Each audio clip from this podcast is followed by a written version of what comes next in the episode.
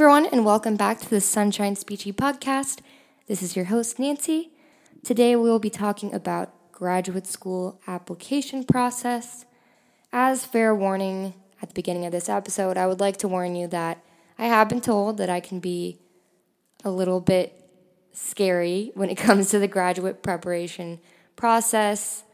Um, so, you know, if you're completely overwhelmed by the end of this episode, just know that, you know, you're on the right track. You are taking the steps you need to prepare, so take a deep breath. It will all be okay. Let's get into it. The first thing you should be doing when you're thinking about applying to speech language pathology graduate school is to check out ASHA's EdFind. What is ASHA? For those of you who don't know, it's the American Speech Language and Hearing Association. You're going to hear a lot more about it as you go into your career. Um, but basically, what their EdFind is, is a giant ba- database filled with all of the different graduate schools that you can apply to. Um, they'll have all the information from how much funding they have for research to how much money they give out in scholarships. Um, and then the stuff that we really care about, like their acceptance rates, their class sizes, and what sort of parameters are their average um, figures. So they'll have an average GPA of an of um, an accepted student, the average GRE score. Um, so those are kind of a good idea when you're thinking about the schools that you could realistically get accepted into. Um, and it's also a great place to start when you're thinking about, you know, what is a good GRE score? What's a good GPA when applying? Because it's honestly kind of hard to figure out.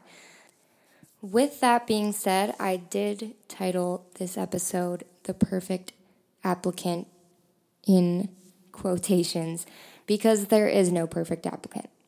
So if you're sitting there with a knot in your stomach about your GRE score or maybe your GPA, take a breath.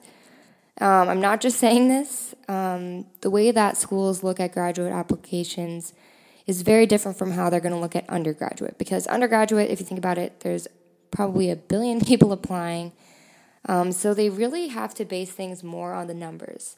Versus with speech language pathology graduate schools, and I've heard this from several schools and several people, so I'm not just making this up, is that what really matters to them is creating a class that is made up of a bunch of really diverse individuals. And in that, I mean maybe someone who didn't have the greatest GPA but had amazing experiences, had great leadership, another person who had a perfect GPA, um, maybe somebody who had a lot of research experience in an undergraduate or they know a lot about the medical side of things. They really want to build a diverse portfolio of individuals who they'll let into their program. So don't be thinking that GRE and GPA are everything because they're not.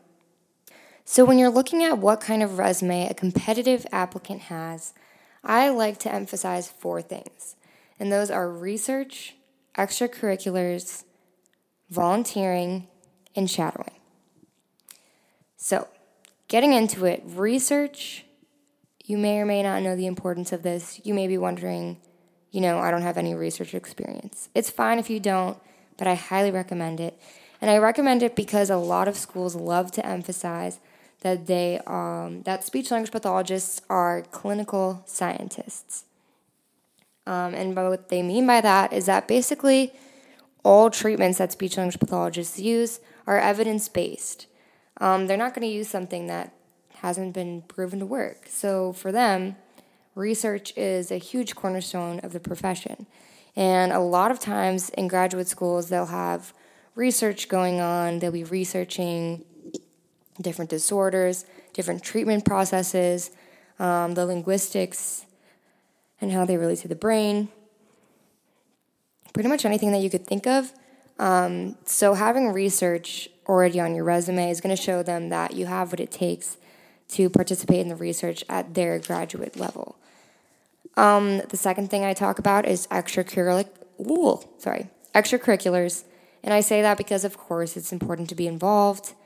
Um, if you have NSSLHA on your campus, I highly recommend getting involved in that. Um, pretty much whatever you're passionate in, just make sure that you're involved. Um, I'll talk more about my experience in starting my student organization and all of that in a later episode. But however you can get involved is amazing. And of course, volunteering, all schools want to see that you give back, that you're interested in your community, um, that you're doing what you can to leave a good mark on the world. And then shadowing. So, shadowing for speech language pathology is a little bit different than, say, you know, PA school, OT, where you are, you need to get a huge amount of hours in order to be considered for graduate schools. With speech language pathology, it is only required by ASHA that you have 25 observation hours. Um, that is not very many. You could probably get that in a week. Um, and I'm not saying that's going to be the same for every school. Um, some schools are going to require more. For me, all of my schools pretty much didn't require any coming in because they just assume that you'll do your 25 hours once you've started. Um, so the idea behind shadowing isn't exactly, you know, I need this many hours in order to get into graduate school. The idea is more of to show your passion for the field.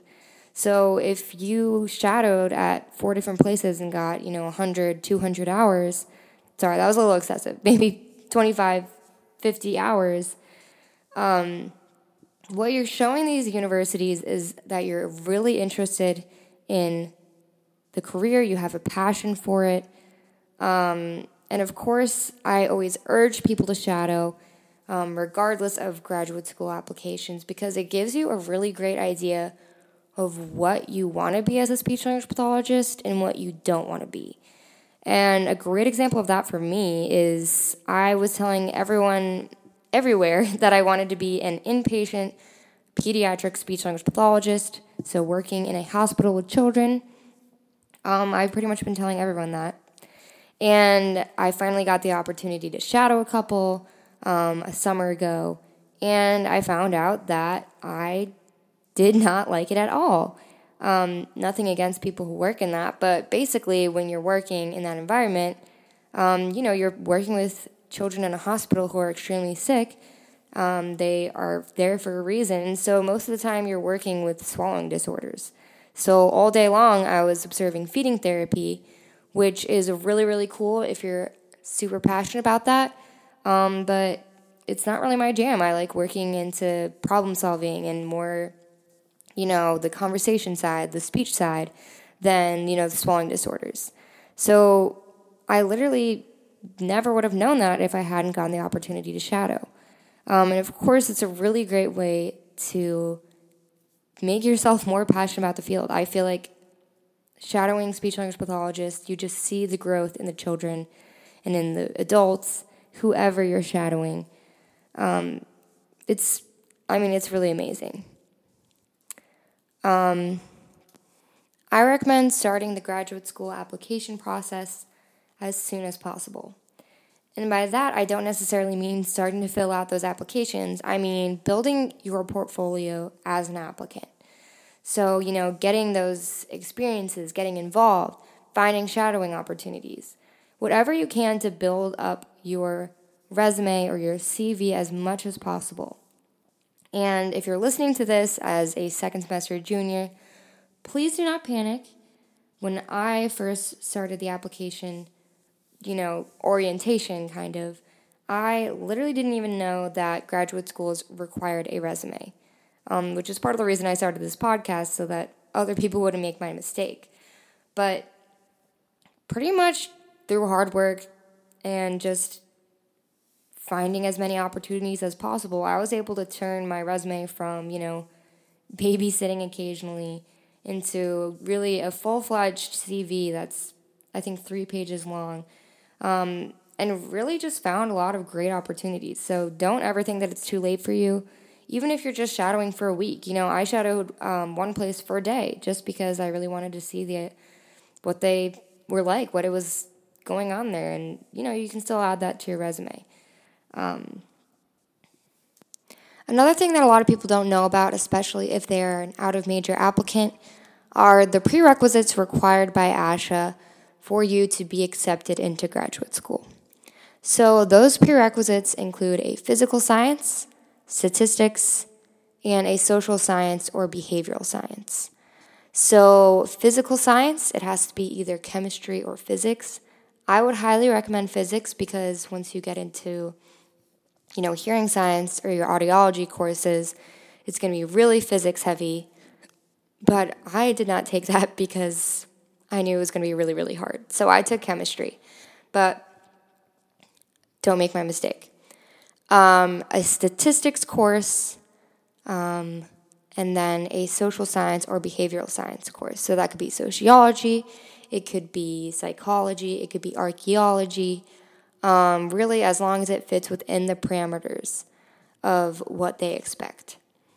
Um, I'll get more into specific prerequisites required by different universities when I do my out of major episode. But just have that in mind. Those are going to be courses that you're required to take before um, applying to graduate school. So hopefully, you have plenty of time left to take those courses. If you are freaking out because they're all math and science based, um, and you're like me and not super strong in those, um, I would recommend, you know, do whatever it takes. There is no shame. I took my statistics and my chemistry class over the summer at a community college just because I knew that it would be better at my speed. Um, and I just made sure that I could get those courses transferred to my institution. So you don't have to drop your GPA over it. Just, you know, do what it needs to take. Okay, hopefully none of this was too overwhelming and you kind of saw it coming. Um, but I really hope that it was helpful to some of you guys out there. Um, don't forget to follow me on Instagram at Sunshine Speech and make sure to send me any of those questions that you want to get answered because I would love to help out anyone else who is struggling with their graduate process right now. So, thank you so much for listening and stay tuned. Bye.